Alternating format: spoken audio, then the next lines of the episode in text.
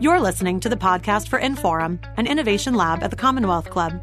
Buy tickets to upcoming live events in San Francisco at inforumsf.org. Want even more Inforum? Find us on Twitter, Facebook, and Instagram as InforumSF. Hello and welcome to today's virtual program with Inforum at the Commonwealth Club. My name is Lena Jennings and I'm an equity strategist at Google as well as a Cinnamongirl Inc. mentor. I am pleased to be in conversation with feminist writer Minna Salami.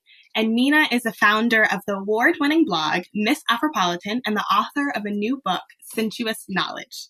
So we asked students from around the country to submit video questions for Minna today, and we'll get to a few of those at the end of the program. And so if you would like to ask us a question, um, add them to the chat or in the comment section, and we will definitely try to get to them if we have time.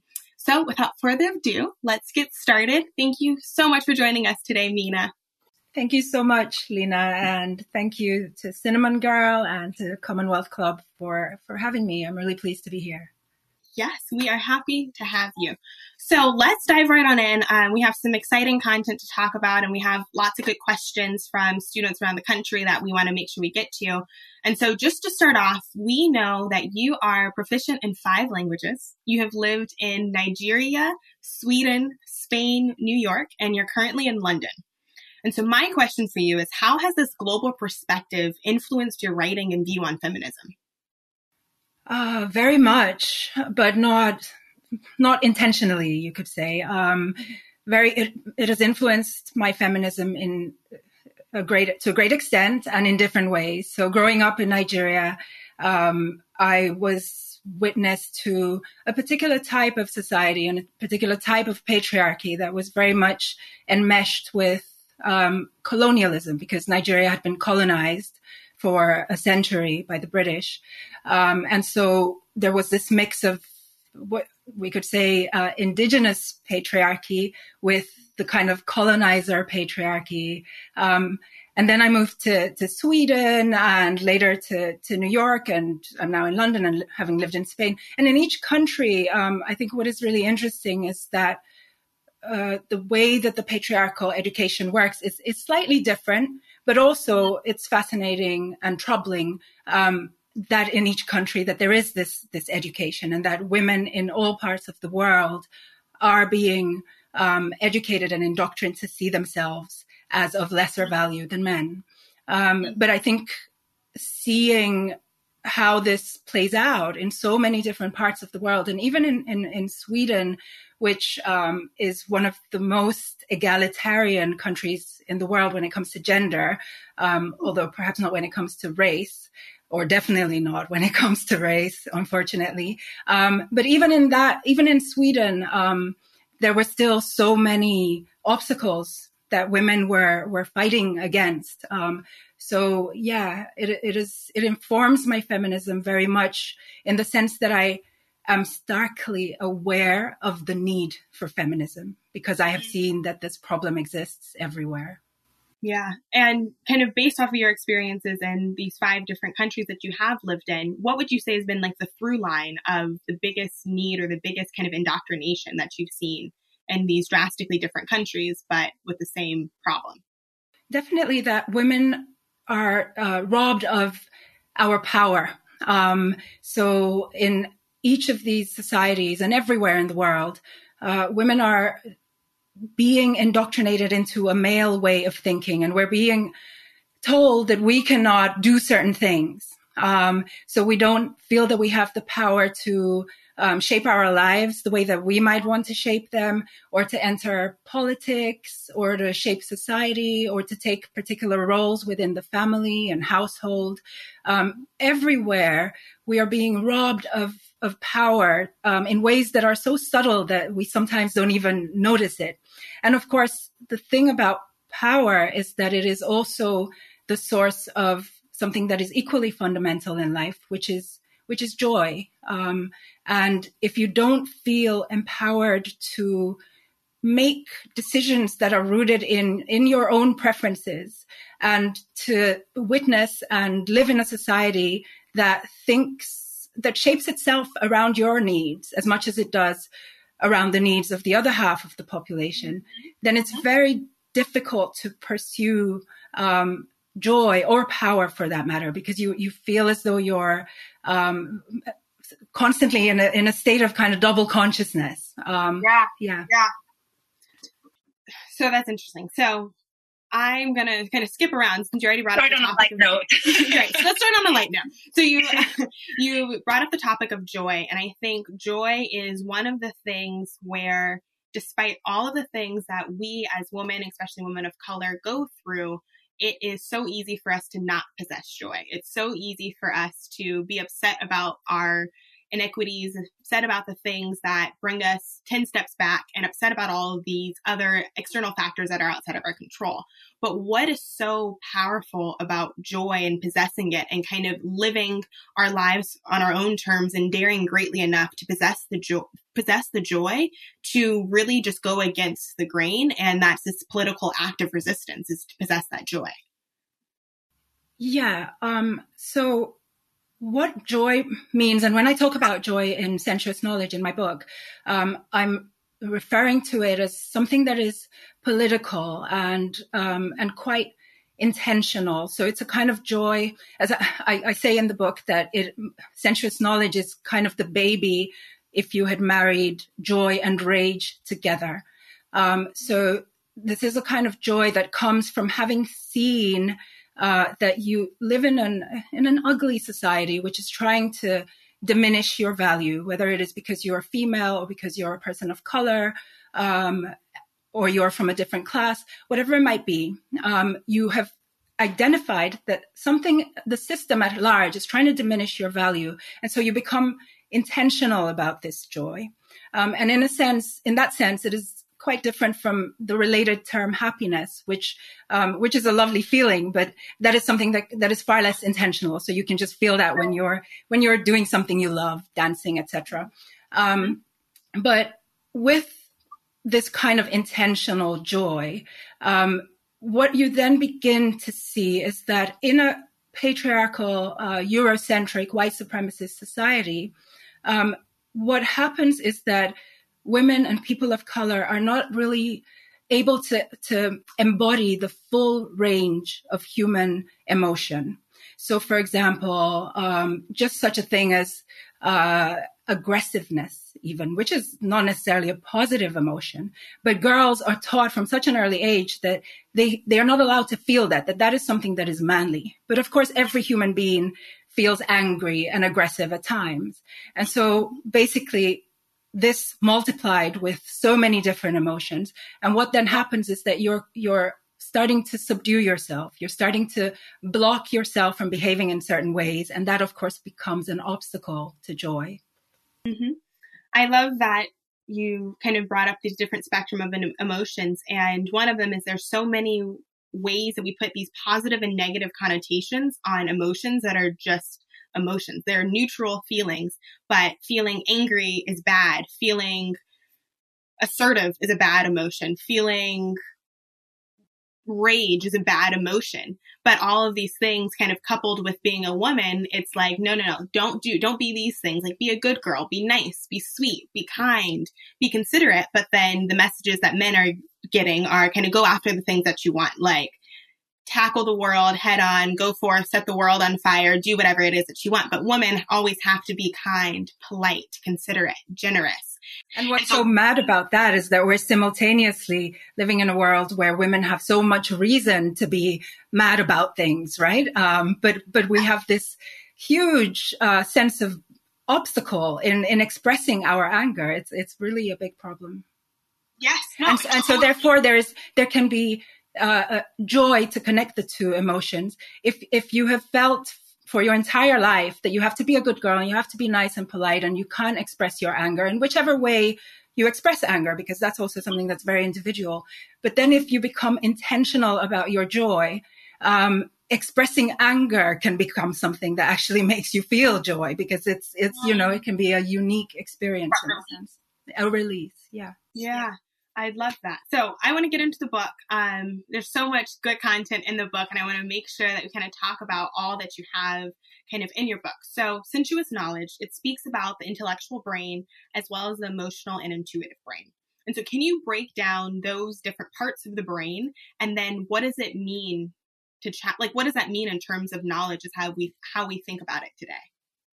Great question. Um, so yeah, the way the, the book works is that I, um, I first developed this concept that I refer to as sensuous knowledge. And I then apply sensuous knowledge to a range of different topics from beauty to power to womanhood, etc. And um, in brief, sensuous knowledge is a it's a it's a combining, a synthesizing of, uh, as you said, intelligence of the brain, like of of of rational thinking and logic, um, with emotional intelligence. And the way that I figure uh, one must do that, because I think it's important that we do that, because what the the systems, the oppressive systems that we've briefly spoken about, such as patriarchy and white supremacy, what they do is that they create these fragmentations in our mind. So we think that we have to be either rational or emotional or that, but that is not how human beings uh, uh, are. You know, we are uh, holistic beings. And so I found that it is important for us to integrate these two ways of knowing. And the way that I uh, think we do that is by mixing and interweaving things like science and technology, but also with arts and mythology and poetry and music um, and the natural world, seeking to, to find knowledge from from trees and you know rivers, etc. Um, and so, yeah, so I, I, I, developed this concept and then I uh, apply it on these these different topics. Yeah, and how does that challenge our limited knowledge of knowledge? How does that challenge our limited like viewpoint of how we view knowledge kind of traditionally today? Well, what it does is that it um, because another thing that is really or three things that are very central to sensuous knowledge is that it is um, a woman centered paradigm and it is Africa centered and it is firmly rooted in Black feminist theory. Um, and this is important then because when you uh, then look at a concept like beauty, for instance, mm-hmm. um, with this prism of sensuous knowledge that is embodying all of these ideas that I've just spoken about, and that is woman centered and Africa centered, etc. Um, if you, as a person of African heritage, as a woman of African heritage, uh, look at it with yourself at the center, beauty suddenly means and can be something very different to what what I call Euro patriarchal knowledge, which is what I contrast to sensuous knowledge, what it tells us about beauty. Um, and this applies to pretty much every single universal concept. We have been looking at concepts through the eyes, through through male and white eyes, so to speak. And it's not that those eyes have only produced bad things or ugly things. I want to be clear about that. Like there's a lot of very valuable knowledge in the world that was created by men and white people and so on and so forth, right? But there's something about having to send, put yourself at the center in knowledge production that is really political and transformative. Mm-hmm. And I think it's also a big part of that is telling our own stories and uh, having us be our own historians as opposed to having the other or the opposing side or the differing side kind of tell our stories for us or tell the story for the entire world when they again come from their limited knowledge and experience but we have a completely different set of experience just based off of our cultural differences based off of our spatial differences and how we've grown up and how we were upraised in our upbringing Absolutely. And, and this isn't coincidental because we quite often can feel that, oh, we have to become our own historians, um, and become challenged in becoming our own historians because it isn't simple. And that has to be constantly articulated that becoming our own historians is an act of resistance because mm-hmm. we are living in societies where our our governments our popular culture, our families um, very often are not wanting us to be our own historians.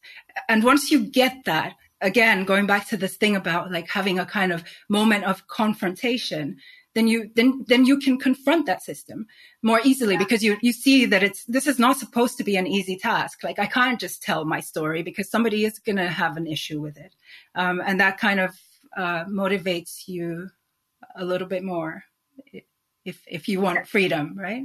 Right. Definitely, no. Telling your story is definitely a route to freedom and a means to freedom, and not just kind of. I think it's your own personal freedom. Where if you kind of get the courage and you dare greatly enough to own your story, to own your voice, and to use your voice for good, and to counteract kind of the larger topic and the larger narratives of this world, it's one of those things where it's terrifying, but it's incredibly liberating to do so. To own your story, to broadcast it, and use your experiences and your problem as this platform. Exactly. Uh, it's very liberating on a on a personal level, just as you say, and then it is also very liberatory, as um, Bell Hooks, the feminist theorist whom I cite a lot in my book, um, she might use that word. She uses that concept, liberatory, um, yeah. for uh, all of us at large. And by us, I mean those of us who have been silenced, whose mm-hmm. voices mm-hmm. have been suppressed. Um, because when we uh, when we speak our truth and tell our own story, we are gifting uh, each other, right? Because then you, if I do that, then you feel like, oh, I can do that too, and vice versa, right? So it's a it's a it's a reciprocal act of resistance, you could say. Yeah, it is one of those where we feed off one another to empower someone else to do it. So in that same vein um, about freedom and liberation, you write in your book, you can hang decorations in the master's home. You can spray slogans about freedom on its walls. You can create altars of equality in its gardens, but the master's house will still be a prison for everyone but the master himself. Can you expand on this a little bit and talk about the price that we all pay for living in the master's house and what is the modern day master's house that we live in today? Right. Um, so that part of the book was uh, discussing uh, a very famous quote by the Black feminist author Audre Lorde, and she says that the master's tools will never dismantle the master's house. And um, for a very long time, we, uh, and by we I mean people, uh, feminists, but also anybody who is in kind of wanting to end oppression of any sort, um, have been focusing on what are the master's tools that will not um, break down the master's house. Um, but what I'm suggesting in that section is that if we turn our attention to the master's house, then we, the tools, they don't become redundant, but it's actually more important to realize that um, the master's house is not a place that we want to be in. We don't want to see it at the table at the master's house. Um, because as in the in the past as in I said said in the passage you read, um, it is always going to be a place that favors the master, um, and so what is that? Um, what is the master's house? It's it's obviously many things, and it's it's things that are uh, associated with power. Um, so the master's house can be, you know, if you are in a in a household where you have a dominant sort of male head of the family. That's an example of the master's house. Um, and then, of course, like our our governments, our militaries, things like that. But what my book is really trying to to aim at and to pinpoint most specifically is that the master's house is the knowledge production itself. So um, the kind of the knowledge that we have about things like beauty that I mentioned earlier, or power, or womanhood. These are ideas that have been formulated by the metaphorical master's house. Um, and so until we counter that knowledge production itself, um, then even as we are resisting and doing activist work, we kind of end up going back to the master's house. Um, so, so the, one of the very big motivations for me in writing the book was that I realized in so many spaces that I inhabit eh, within like the Black liberationist movement, feminism, and so on, that we were so often um, like doing really important work, but somehow stuck creating the same kind of hierarchies or formulaic thinking. And I realized that this is because the very paradigm of knowledge um, and ideas with which we do this work. So, for instance, if you think about power. How is power defined? You know, power is defined by large in, in ways that fit a patriarchal white supremacist society is defined as something that is authoritarian and dominant and violent. And so if we within a movement are trying to reshape power, but we don't actually have we haven't redefined power itself. We just kind of end up mm-hmm. reproducing the same problems. Um, so, so the master's house is ultimately the master's way of knowing and thinking. Hmm.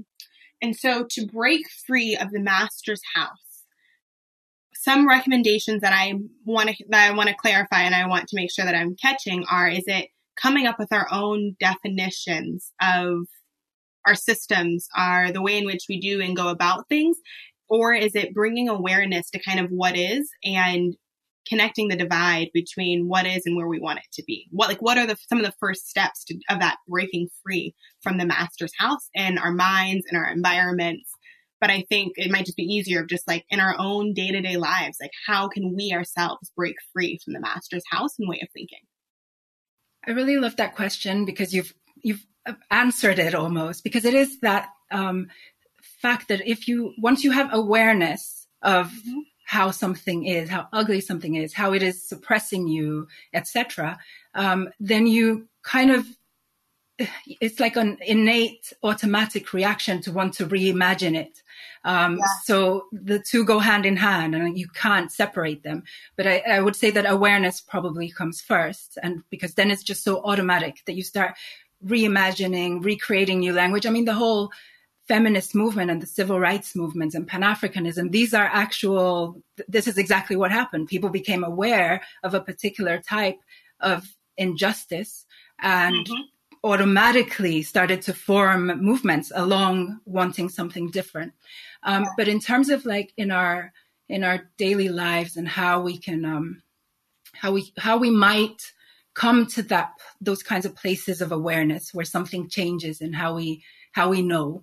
Um, I guess the way that sensuous knowledge, um, the concept in the book, contributes to that is by whatever it is that we are experiencing life, you know, whether it's uh, like what's going on now with with COVID or something in our personal lives or the kind of work that we're doing. Um, what sensuous knowledge is about is really uh, bringing all of those different facets and parts of life that I mentioned earlier. So if we looked at um, a, situation in our in our work um, relationships, and then we looked at it not only with our rational brains, but also with our emotional intelligence. Um, mm-hmm. When we're when we're facing a challenge challenge of some sort, it is kind of bringing this holistic approach to so- solving it. So looking at the the factual, the scientific, but also the poetic, um, the feminine, the spiritual. Uh, you know, so really an um, embodied and holistic approach. And so when we do that more consciously, awareness again it's it can it can almost happen automatically because you're starting to look at a thing wholly rather than in that kind of fragmented Europatriarchal way. Right. Yes, definitely. And you kind of hinted on it earlier and how I think of it is this element of exposure and how if we're exposed to different environments, different things and different settings and ways of life, we see how broken our own mindsets and how broken our own systems are. And I'm an avid travel and traveler, and there's this quote um, that says, "We travel because distance and difference are the secret tonic to creativity." When we get home, home is still the same, but something in our minds has changed and that changes everything. And that's the same thing with this exposure to kind of patriarchy and the master's house. When we leave that environment, we see a whole new way of life, a whole new way of how things are created and done. And that doesn't change our home, that doesn't change our environment or our own master's house, but that changes our mind and how we view things and how we look at things. And then that is kind of a catalyst to get us thinking about how can we break the system? How can we break down these barriers? So I love that distinction. And and with that, let's gonna we're gonna roll on to some of our student questions. We have a few video submissions, and so let's just hear our first one. Hi, Nina. My name is Brianna Travis from Berkeley High School. I'm a Cinnamongirl, and my question to you is Have you always been a good student in school? Also, did you struggle in school? And um, what messages were you told when you were younger to stay empowered and inspired? Thank you. Lovely question. Um, to which I have uh, like a twofold answer. I was both good at school and then I was a bit of a troublemaker later in school. Um, and I think this had something to do with the different environments. I, so I, I, did like my primary and part of my secondary school, as we call it, um, in Nigeria. Uh, I think that's middle school in the US. Um, and you know, there was, this was a really strict environment. So you had to be on your best behavior. Um, but it was also, uh, you know, we often think that that is the better way of schooling, but it was quite limiting in terms of, you know, you weren't really allowed to, to critically question, uh, your teachers. Um, it was, it was really quite militant, you could say. Um, and then when I continued schooling in Sweden, which, you know, my first few weeks in my Swedish school, one of the, I remember one of my classmates throwing a chair at a teacher because he had upset him. And this was such a huge culture shock for me. But, um, eventually it did, it did give me that gift of being able to question more. And perhaps I did that like even too much to the extent that I became a little bit troublesome. But, um, yeah. Uh, and as uh, what was the second question? In like empower empowering messages? I mean the the the very most important and fundamental one has was always from my mother. Um, uh, my mom always has said to me that focus on your joy actually um, or happiness and make decisions. Whenever you have to make a difficult decision uh, choose the one that will bring you closest to your joy um, and that is something that I, I am very grateful that she planted into me and that I always like to, to tell young women to, to bear in mind as well. Um, because especially in the world that we live in today, there are just so many different choices. Um, and simultaneously, the world is getting, uh, it's becoming uglier in many ways. It's becoming more corrupt divisions are growing. It's a harsh world for a young black woman to, to step into. Um, and so protecting your joy and your sense of self and the, and knowing that the choices that you can make, because you always can make a choice. Uh, that is something that nobody can ever take away from you. Even if they were to throw you into a prison cell, you still have the choice of whether you're going to sit in the left corner or the right corner. You can always make a choice. Um, and yeah, so that's something that I really uh, like to impart to young women that be aware on the one hand that the world can be really challenging. Um, but on the other hand, there's a great uh, source of joy and beauty in knowing that you are the only person who can decide for you what you're going to do and how you're going to behave and who you're going to become. I love that. Choose joy always. You're listening to a podcast of Inforum, an innovation lab at the Commonwealth Club. Support our podcast and find out about upcoming live events in San Francisco at inforumsf.org. We have a few more questions. Let's get the next one going. Hi, Nina. As a young person, we heard we hear how knowledge is power of all the time. Can you talk about the history of this phrase and its true intentions and its purpose? Ah, that's an interesting question because there is a really interesting story behind this phrase, knowledge is power, which is a, you know, it's an empowering phrase. It's one that uh, the civil rights activists especially used. And so we use that term in Black and African heritage communities uh, all around the world. Um, and we should because knowledge is power. Um, but it is important important to think about again um, what knowledge. All knowledge is not power. There is, um, as I say in the book, Europatriarchal knowledge um, can be very disempowering. Um, and so it is therefore quite interesting that that phrase, knowledge is power, was actually coined by uh, one of the most like key Europatriarchal thinkers, Francis Bacon. Um, and he meant it not in the way that we do when we say it. He meant it literally. So he meant that if we know about um, uh, like women. This is this is something I'm making up. Bacon might not have used this particular example, but if we know that women have secret societies, then we can use that against them to acquire power. Um, if we know that nature operates in a certain way, then we can um, dominate nature. Uh, if we know things about indigenous communities, then we can use that against them. So he meant that knowledge was literal. And again, he also meant power in that way that is uh, defined as dominance and violence and authority, which is not how I think we should define power. Um, so it's a it's a very interesting phrase in that sense. Hmm, that was a great question. Okay, so let's roll on to the next one. Hi, Minna. Um, my name is Ayana Sadith, and I am 18 years old. And my question is if you could give a young girl two or three thoughts to live by, what would they be?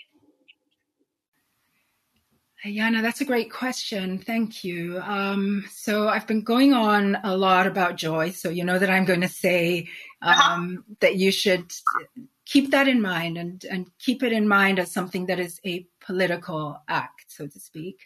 Um, also, to be um, to be true to yourselves. Um, always try to understand what your own truth about something is.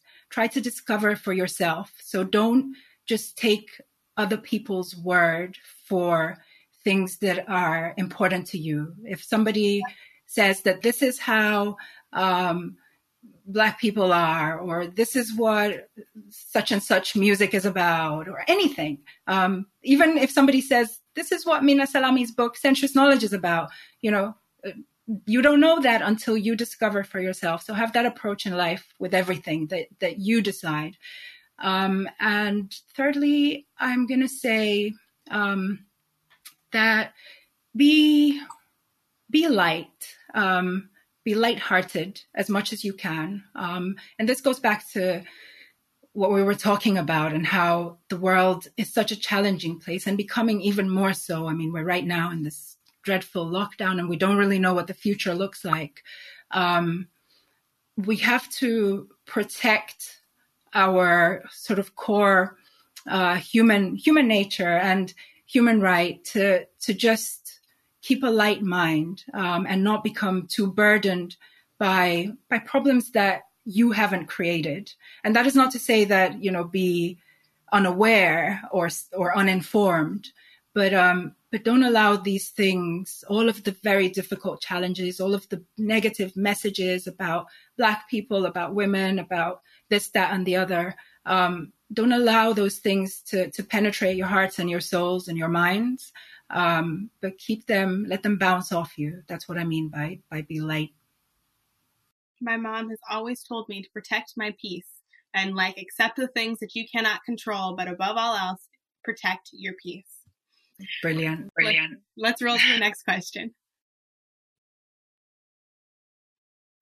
Hello, my name is Madison Harvey. I'm 16 years old. And when questioning sexism and racism, we are often told that we are militant, radical, angry, or even sensitive. And I wanted to know what can we do about these microaggressions? Thank you. Mm, what a question.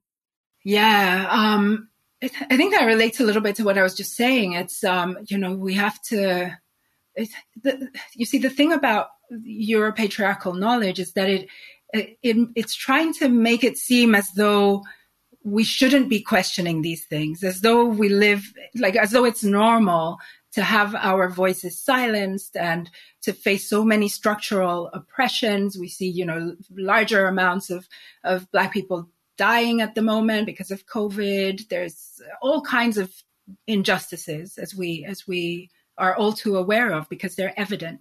And yet, um, it is, you know, it is a culture which makes us feel as though we're being militant and angry, like this angry black woman trope whenever we talk about it. So, um, one thing that I think is really important and that I hope that I um, am able to convey myself when I speak is that um, that these are issues that are actually very logical and rational, um, and again, like embedded in emotional intelligence.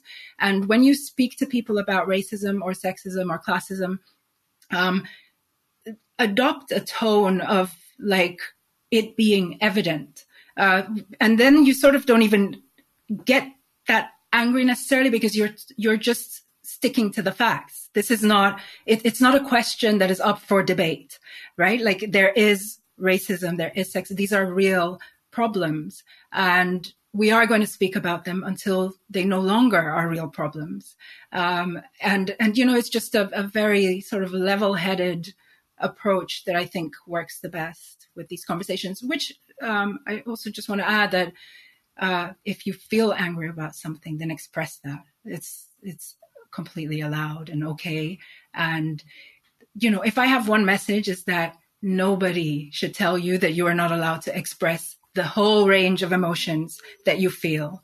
Um, so go ahead and talk about the things that you care about um, in whatever way you feel is the best way. That's it. And they're no good or bad emotions. They're just emotions and they're, they're your experiences. Yes. So we have one more student video question and then we will start wrapping up. Where did the time go? So fast. Hi, my name is Jayla. I'm class of 2022 at USC.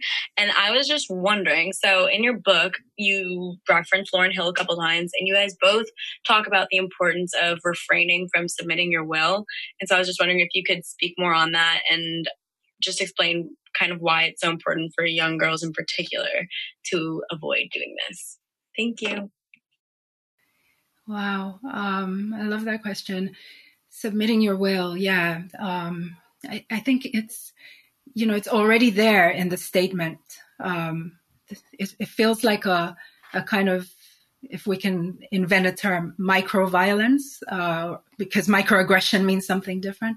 But you know to because will is such a it's such a powerful word you know it's it's like the thing that makes you alive. Um, you know, it's what gets you out of bed in the morning. It's it's your will to to get up and go about with your day, whatever you have planned.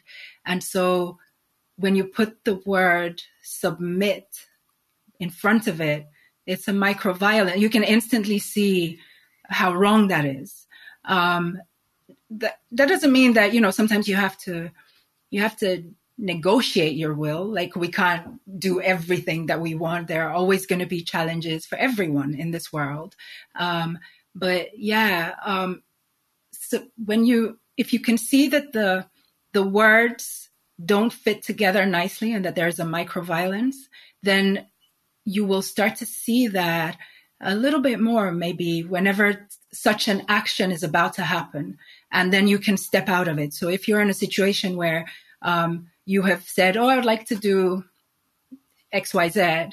And somebody says, No, you're not allowed to do that because XYZ. And you go, if you're about to go, well, okay, you can recognize that as I am submitting my will. And then it's like, no, I'm not going to do that. And you can sort of take a step back a little bit. I know these are like difficult things and we don't, uh, you know, nobody always has that awareness. But I guess what I want to say is think about the the words you know be be curious about these things and think about changing reimagining how these things can work in your mind because then the action follows more easily.